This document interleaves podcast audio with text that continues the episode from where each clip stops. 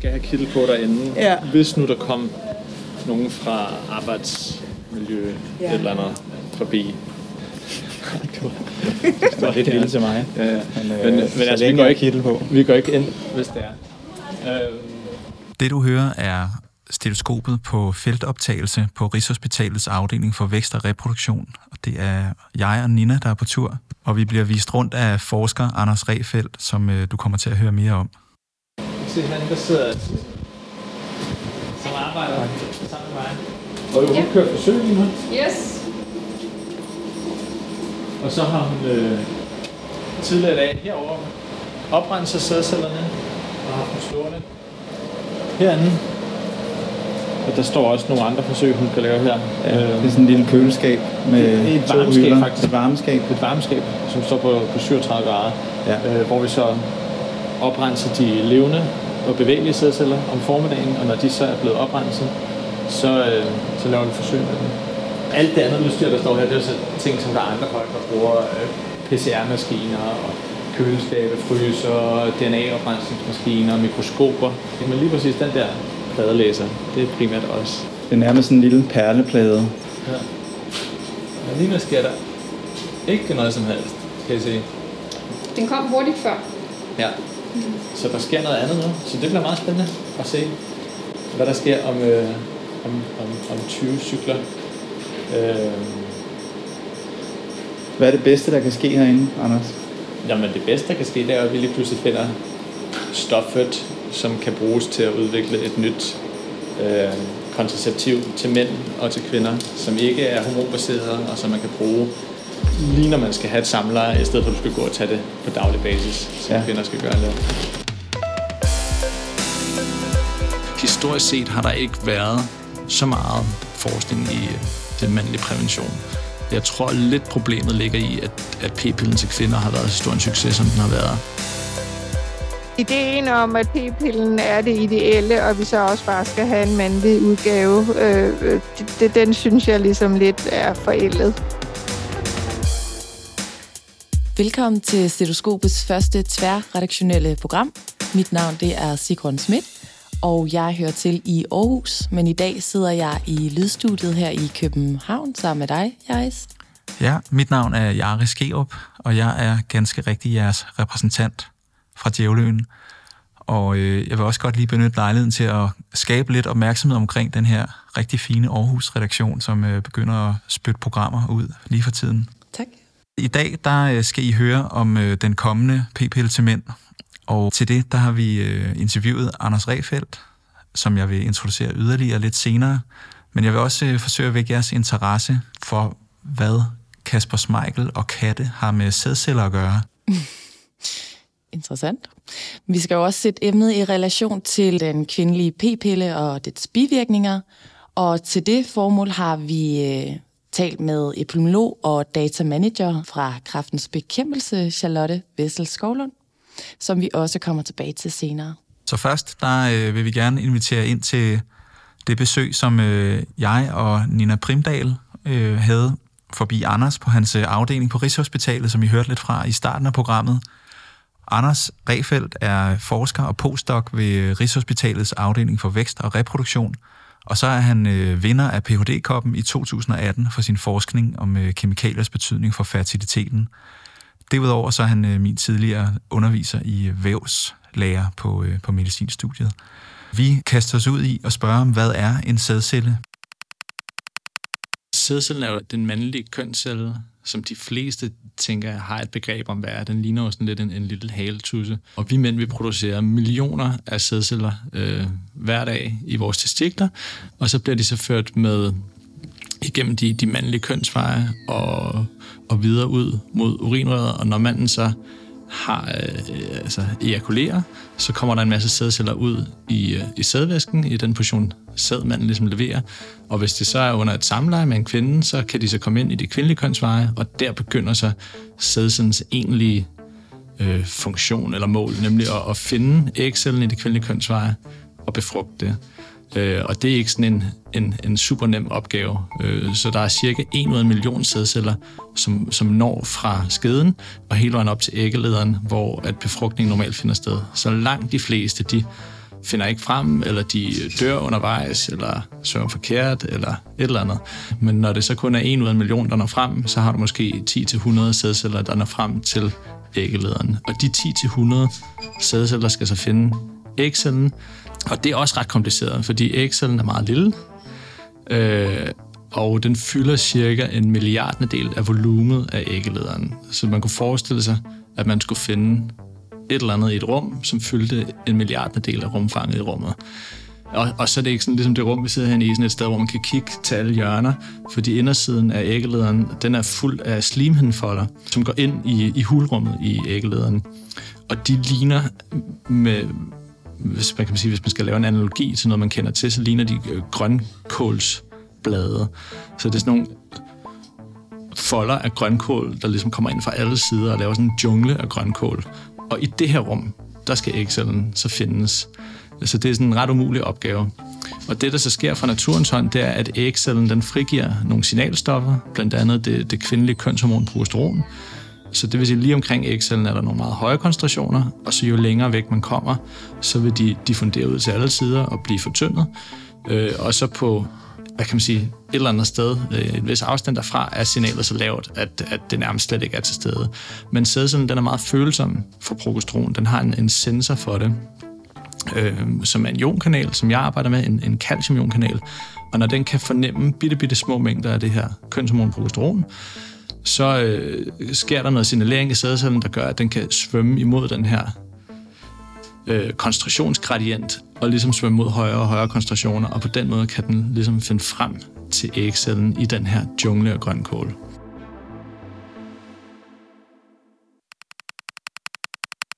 Kan du kort lige beskrive, hvad, hvad er sådan en ionkanal? Jamen, altså, en, en ionkanal er en, en kanal i øh, sædcellens membran, eller andre cellers membran, altså den, den, den fedtbarriere, der adskiller omgivelserne fra, sæd, fra cellens indre. Og i sædcellen, der øh, findes der så den her meget særlige ionkanal, som hedder Catsper, som kun findes i sædceller. Øh, og det er også det, der gør den attraktivt for et mål for lægemidler, fordi at du i teorien, hvis du rammer den specifikt, kun rammer sædcellerne, men ikke rammer calciumkanalerne i hjernen eller i hjertet eller andre steder, hvor man meget nødigt vil gå ind og pille for meget.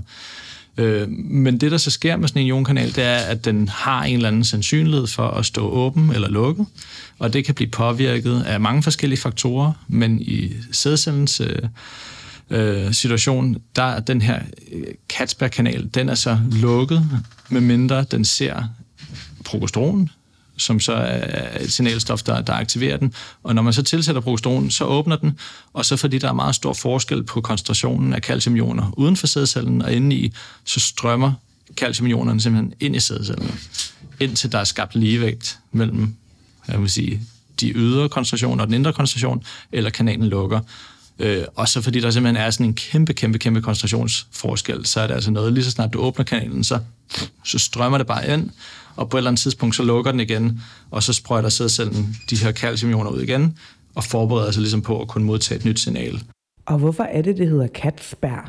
Jamen, det er, fordi den bliver kaldt uh, kationen, altså positivt ladede ioner, i sperm. Og så har man så taget og lavet en, et, et akronym ud fra de bogstaver. Det har ikke noget med katte at gøre. Nej, nej, nej, men hvis du søger på Katzberg på nettet, så finder man mange fotos af katte, og også nogle gange katte, der ligner Casper the Friendly Ghost, og nogle gange kan du også godt finde katte, der ligner Kasper Smeichel, der sådan hænger på forskellige måder i luften og, og redder en bold, og så katte, der laver det samme. Øh, men det er faktisk meget sjovt. Der er nogle gange, når der, når der er nogen, der, der deler deres forskning på Twitter omkring den her Jon-kanal, så er der ligesom sådan hårdere af brugere, der nogle gange kommenterer, hvor er det irriterende, I ligesom har stjålet vores hashtag omkring søde katte, der ligner enten Kasper Smeichel eller Kasper the Friendly Ghost. De normale øh, sædceller med, med den her bevarede kanalaktivitet, mm. hvordan er det, de svømmer, og hvad gør det sådan ved deres svømning, deres svømmeevne, øh, at, at du kan påvirke den her ionkanal? Ja. Altså, man, man mener som sagt, at det er dem, der er ansvarlige for at lave den her kemotaxi, at de kan svømme imod en gradient af et signalstof. Det er den ene ting. Øh, men noget, man så ved med fuldstændig sikkerhed, det er, at at den er altafgørende for den her ionkanal, at sædcellen kan lave sådan et øh, piskeslags bevægelse. Et svirp. Et svirp, som den blandt andet bruger, når den skal trænge gennem æggesallen. Øh, og der skal den ligesom lave den der svirpebevægelse for at kunne øh, jeg borer sig igennem, bor hovedet igennem den her. Og det er jo ikke sådan en æggeskal ligesom på et hønseæg, vi snakker. Det er mere sådan en, en gelé, tyk gelé æggeskal, der er omkring øh, det menneskelige æg. Men den er trods alt tyk nok til, at hvis man ikke kan lave det her svirp med halen, så kan du ikke trænge ind.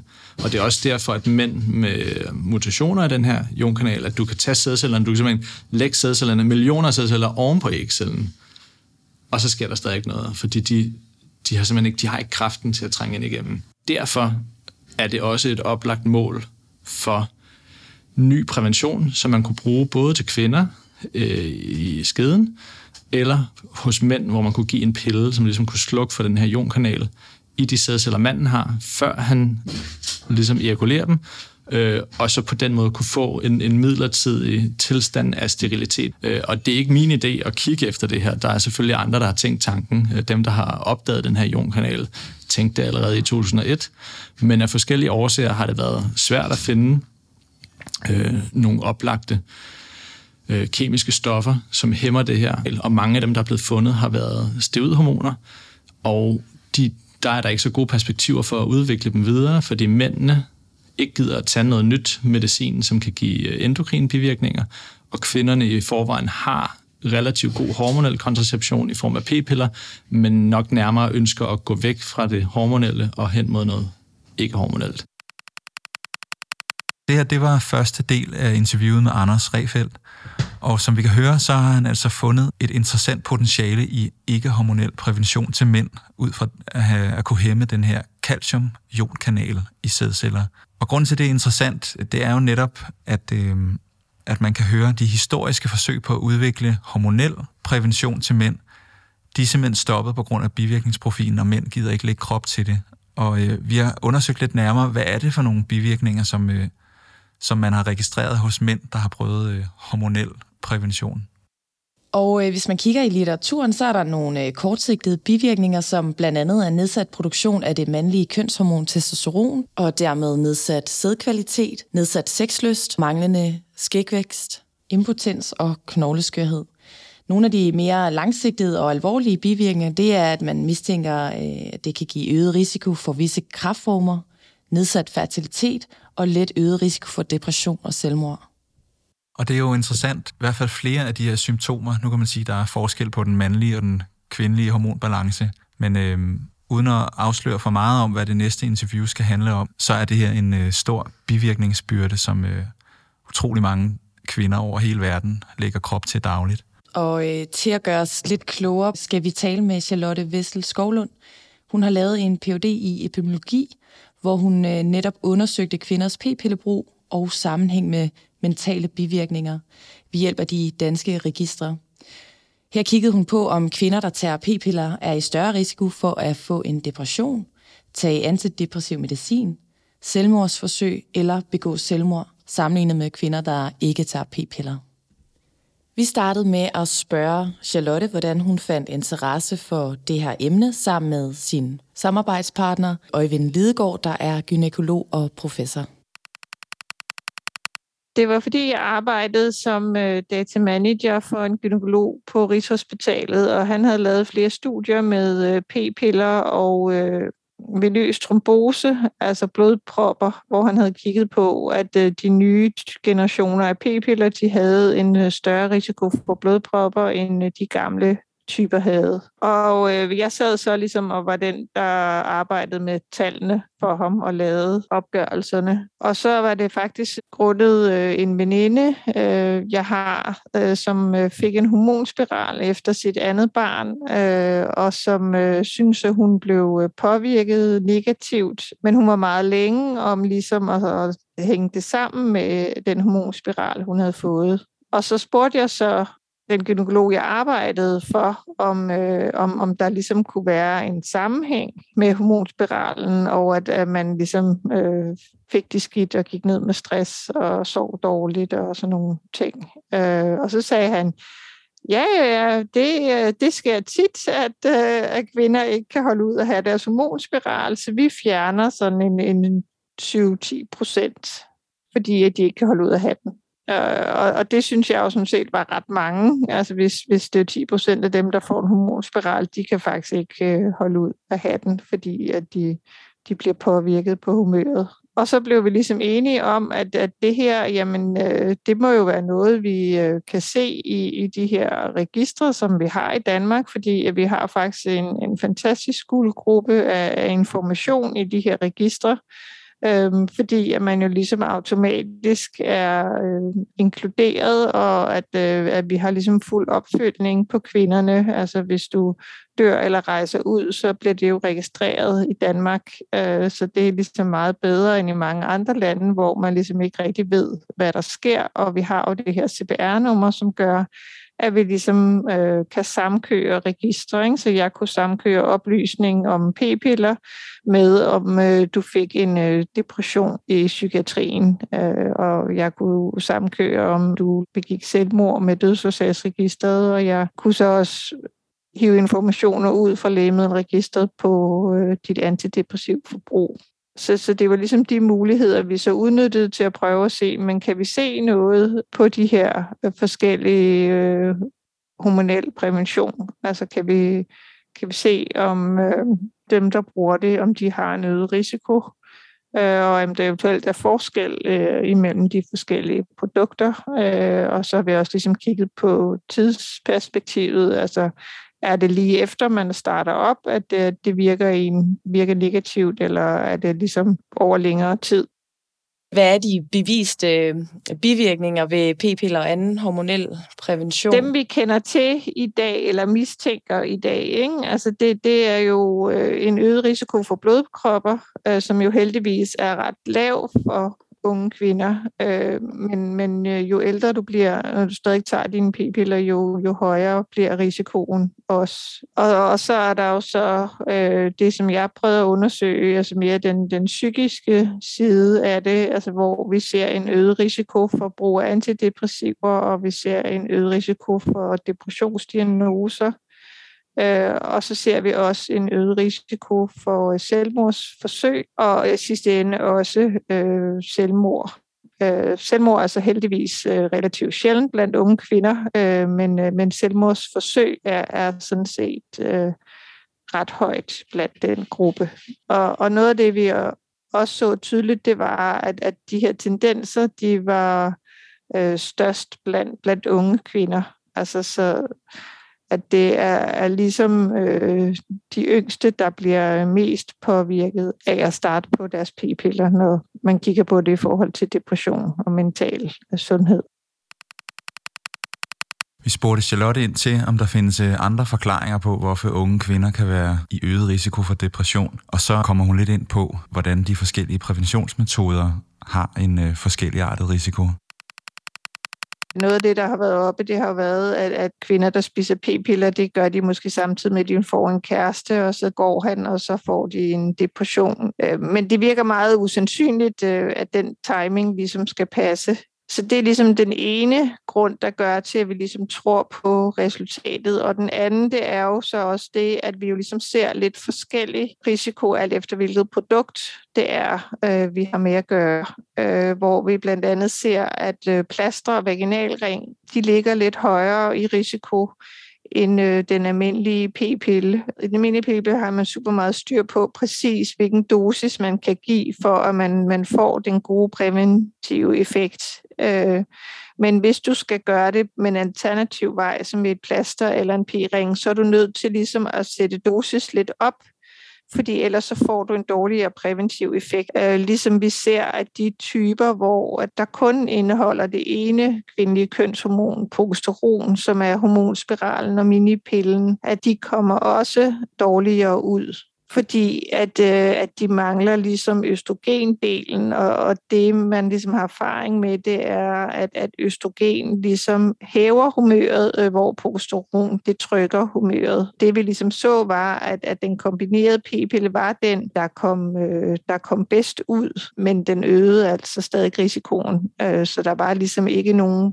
øh, hormonelle præventionsformer, der, der gik fri. Øh, så der var ligesom ikke en, man kunne sige, hvis du bare skifter til til det her produkt, så er du home safe.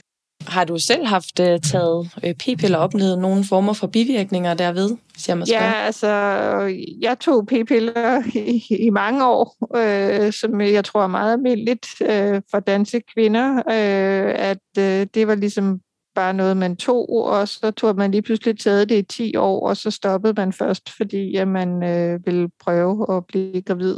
Og det jeg selv oplevede var, at der var jeg egentlig ret chokeret over, da jeg stoppede, øh, hvor meget jeg synes, det sådan forandrede mig, øh, altså sådan personlighedsmæssigt. Så, så noget af det, du måske, der måske på, det er ligesom, at, at du ligesom har det samme stemningsniveau hele tiden. Altså, så du bliver hverken nødvendigvis meget ked af det, men, men du bliver heller ikke øh, meget glad. Og, og, og det, altså det, når man har spist det siden man var relativt ung, øh, så har man jo måske egentlig ikke kendt sin personlighed før, så derfor har man ligesom ikke lagt mærke til, at, øh, at det ændrede noget. Altså, så det var jo i hvert fald min opfattelse, da jeg stoppede på dem, at, at, at, øh, at sådan nogle skulle jeg faktisk ikke have igen. Jeg ved ikke, om, om jeg har spurgt øh, kvinder ud om, om øh, de her forandringer under og efter p-piller? Er det noget, som, som du eller kolleger har undersøgt? Øh, det vi oplevede, da, da vores artikel blev udgivet, øh, det var jo, at der var jo virkelig mange kvinder, der stod frem og sagde, at det her havde de oplevet på egen krop, og at de måske havde fået meget lidt forståelse for det nede hos øh, lægen, altså som, øh, som jo mente, at det måtte være noget noget helt andet. Tænker du, at de øh, unge kvinder er tilstrækkeligt informeret om bivirkningerne ved, ved p-piller? Øh, nej, det, det kunne jeg godt tænke mig, at, at, øh, at de blev bedre informeret. Øh, altså fordi i hvert fald øh, i Danmark er det er jo sådan den første valgsløsningen for mange unge kvinder. Og det vi fandt ud af, det var jo, at det især var de, de unge kvinder, som havde en øget risiko, hvorimod at dem, der havde ligesom øh, startet senere eller taget det længere, at deres risiko var altså ikke lige så høj. Så det er som om, at der er en effekt af, at det, at du ligesom starter så ung på p-piller, at det, det gør det ligesom øh, farligere, end, end hvis du ligesom øh, ventede øh, til, til du måske var over puberteten. Ja, for hvor ung er unge kvinder? Altså taler man om en aldersgrænse? Jamen altså, de er jo meget unge. Øh, altså mit studie starter fra 15 år. Øh, men, men, altså, men jeg kan jo se i registret, at, at det er jo piger ned til 12 år, der begynder p-piller. Altså, så, så det er jo meget tidligt, at man starter, og der, hvor man jo slet ikke ligesom er, er, er færdigudviklet. Grunden til, at der er så mange, der spiser p-piller, det er jo også fordi, at der jo er mange gode egenskaber ved p-piller. Øh, så det er jo ligesom Altså det vigtige budskab, det er jo, at p-piller er en slags medicin, øh, så du skal have en god grund til at tage det. Så hvis du har ekstreme menstruationssmerter, så kan det give god mening, også øh, selvom at det er en 12-årig pige at, at give p-piller. Så det er jo lidt en, en øh, overvejning af, hvad er de benefits, jeg får af at spise den her pille i forhold til de ulemper, som, øh, som jeg risikerer. Nu ved jeg ikke, hvor nye de registre er, som du har adgang til, men, men jeg ved ikke, om har du noget indtryk af, om p-piller og, og anden hormonel øh, prævention er, er ved at blive øh, mindre populære? Ja, Øh, altså det sidste, øh, jeg har set, er, at, at særligt hormonspiralen øh, har en øget øh, popularitet. Øh, så det er ikke sådan så, at man er ved at holde op med at bruge det. Det er det ikke. Øh, altså det var jo ellers nogle af de kritikere af vores studie, de var jo meget, meget bange for, at nu vil de unge jo så helt holde op med at spise p-piller, og så vil vi få en masse uønskede graviditeter og aborter. Og det er jo ikke øh, det, vi ser. Den nuværende praksis er jo, at det er forholdsvis let for unge at at gå til deres egen øh, almindelige praktiserende læge og få en recept på, på p-piller? Øh, tror du, der er en form for kulturændring, der skal til os? Ja, altså lægerne skal jo helt klart blive bedre til at informere om, øh, om de her bivirkninger. Ikke? Øh, og så er der jo også det blandt, øh, blandt de unge piger, at det ligesom bare er noget, øh, man gerne vil have. Øh, og det gjorde jeg da også selv. Altså da jeg gik ned til min læge, der var det jo fordi, at nu vil jeg gerne have noget for det der irriterende akne. Og jeg tror, at mødre også har en tendens til at slæbe deres 15-årige datter ned til lægen, øh, fordi at de er bange for, at, at hun skal få en uønsket graviditet. Det er jo også et spørgsmål, om man skal ligesom gøre lidt op med det, øh, at, at vi skal måske slippe lidt frygten for, at, øh, at de unge kan blive gravide ved en fejl, og se abort som, som så stor et, et issue. Altså fordi hvis du får foretaget en tidlig medicinsk abort, så er det sådan set en, en relativt simpel, altså det er sådan jo tæt på at bare være en, en lidt forsinket menstruation, du får. Øh, altså så, så den idé med, at abort er, er, er virkelig øh, nedbrydende, øh, skal vi måske væk fra, øh, fordi hvis vi snakker om 15-årige piger, øh, så er det ligesom den bedste løsning, øh, fordi det er alt for tidligt at, øh, at blive nogens mor. Vi spurgte også Charlotte ind til, hvad hun tænker om en fremtid med p-piller til både mænd og kvinder.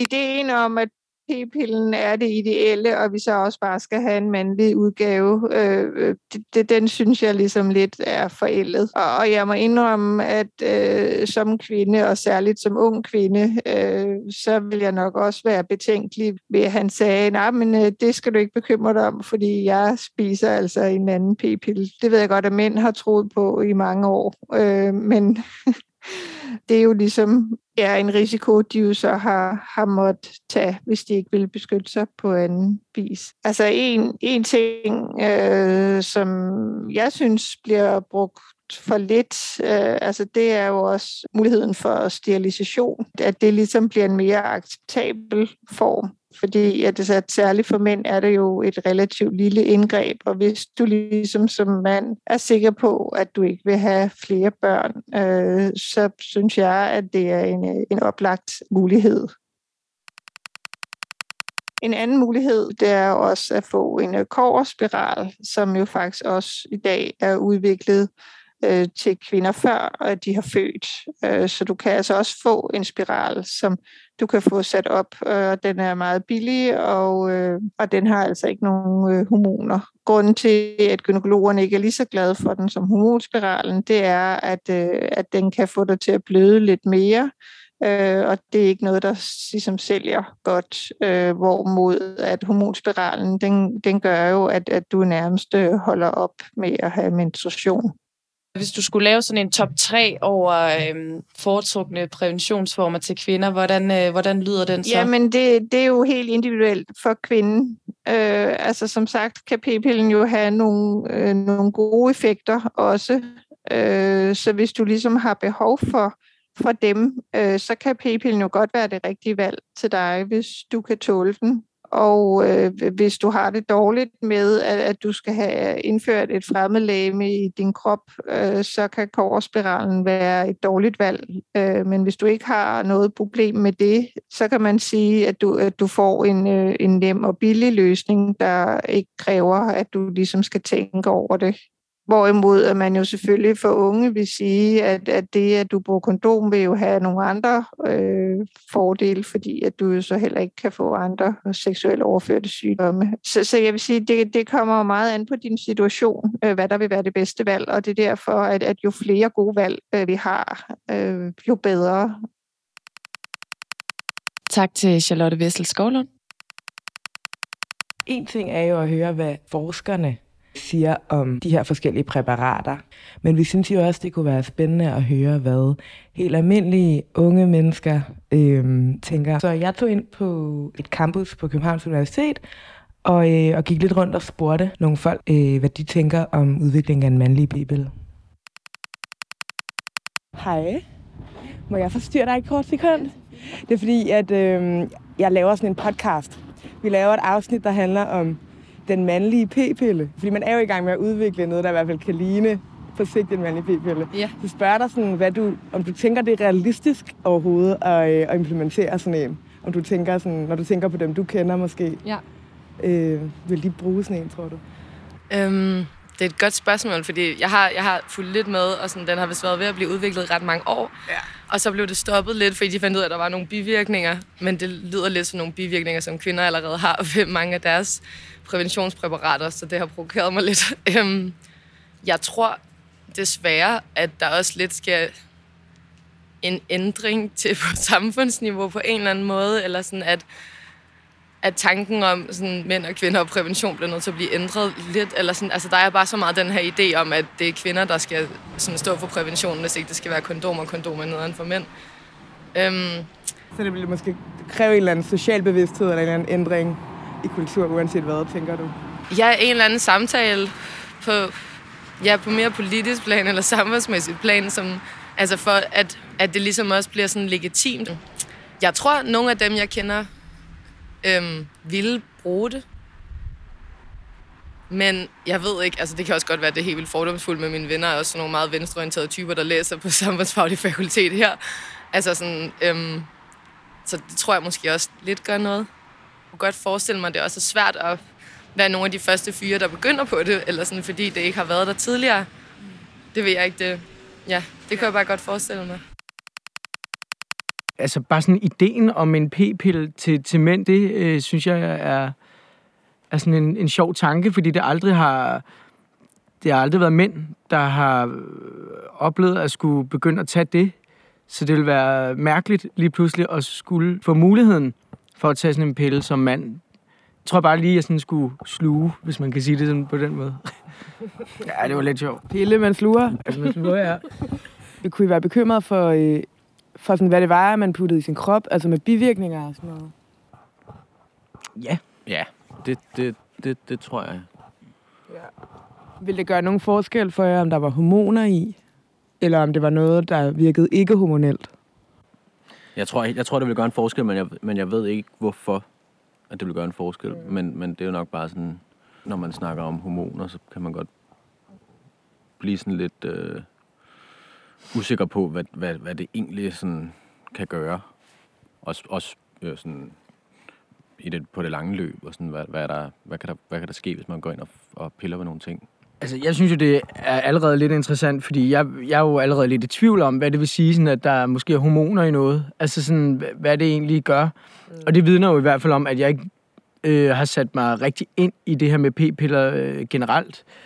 Og det er jo netop det, der vil være det fede, ikke? At, det, at, at der kommer en p-pille til mænd, sådan at, at det er ligesom begge to, der engagerer sig i det. At det ikke kun er kvinden, der, der, der ved noget om det her. Fordi jeg ved jo til synligheden ikke rigtig mm. noget om p-pillen.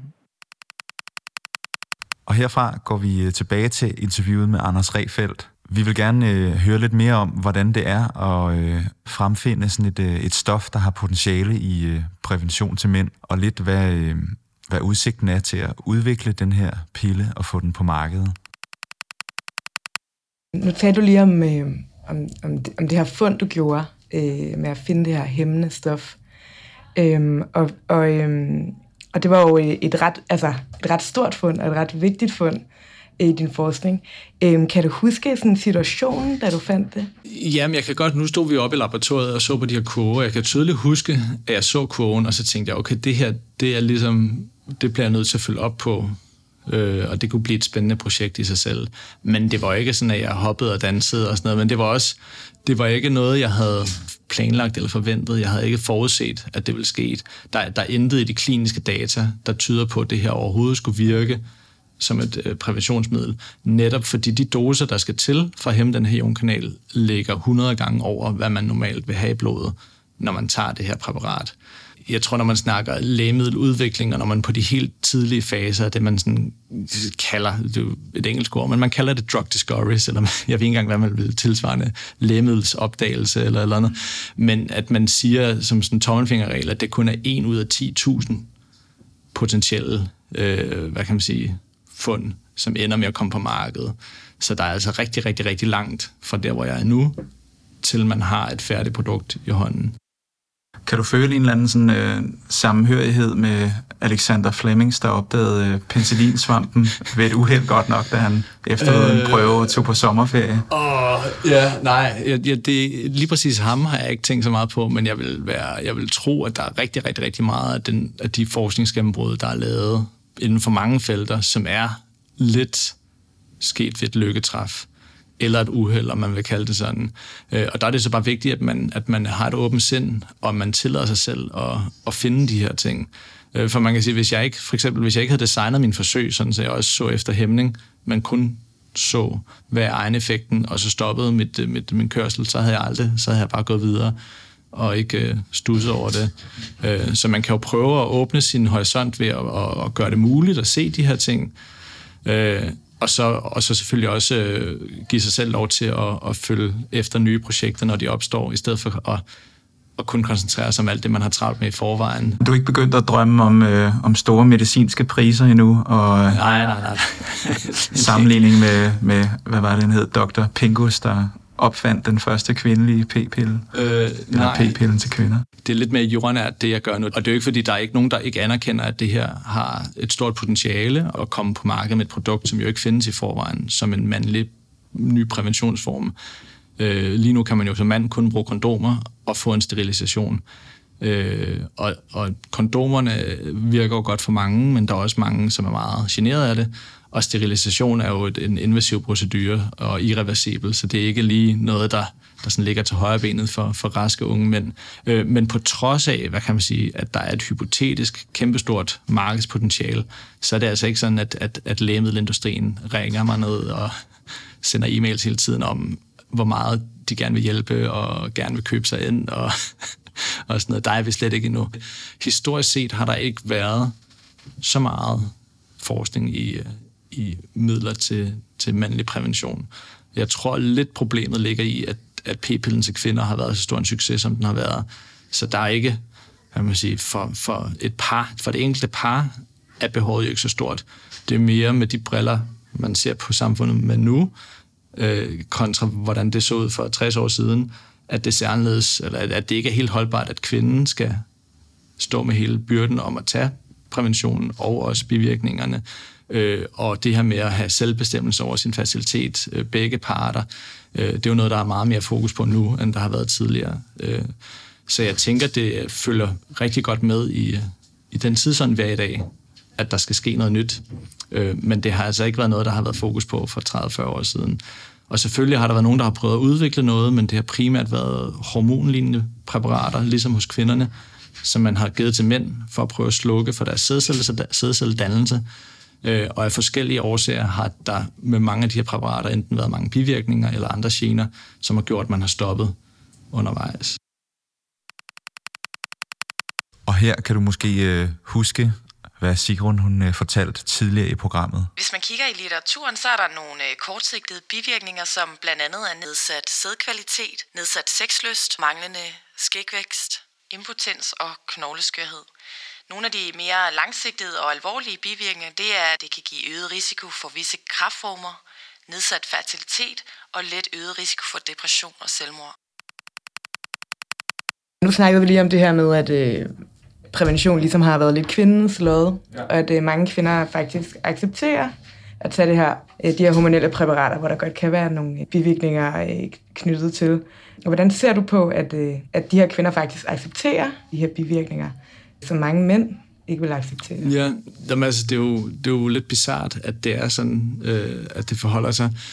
Men der må man også bare sige, at desværre er det jo stadig sådan, at det har større konsekvenser for en ung pige at blive gravid, end det har for den partner, hun måtte have haft samleje med.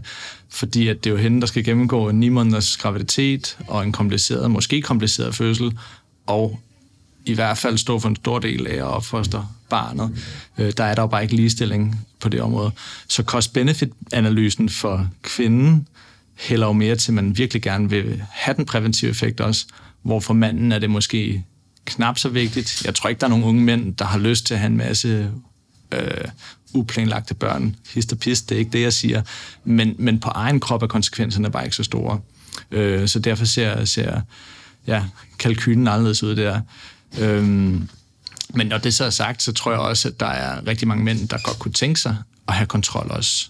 Øh, så jeg tror, at det, der kommer til at ske på et eller andet tidspunkt, når enten det præparat, vi arbejder med, eller nogle andre har held til at lave et mandligt præventiv, det er så, at både unge mænd og kvinder beskytter sig. Men selvfølgelig skal man være opmærksom på, at ingen af de her præparater beskytter mod kønssygdomme. Og med det er vi øh, næsten færdige med Anders. Og Sigrun, jeg vil gerne øh, bruge den her lejlighed til at sige, at øh, på vegne af mit køn, så er jeg som mand klar til at løfte min del af præventionsbyrden, og øh, også bivirkningsbyrden, selvom den burde være lige med nærmest ingenting øh, ved det her ikke-hormonelle præparat.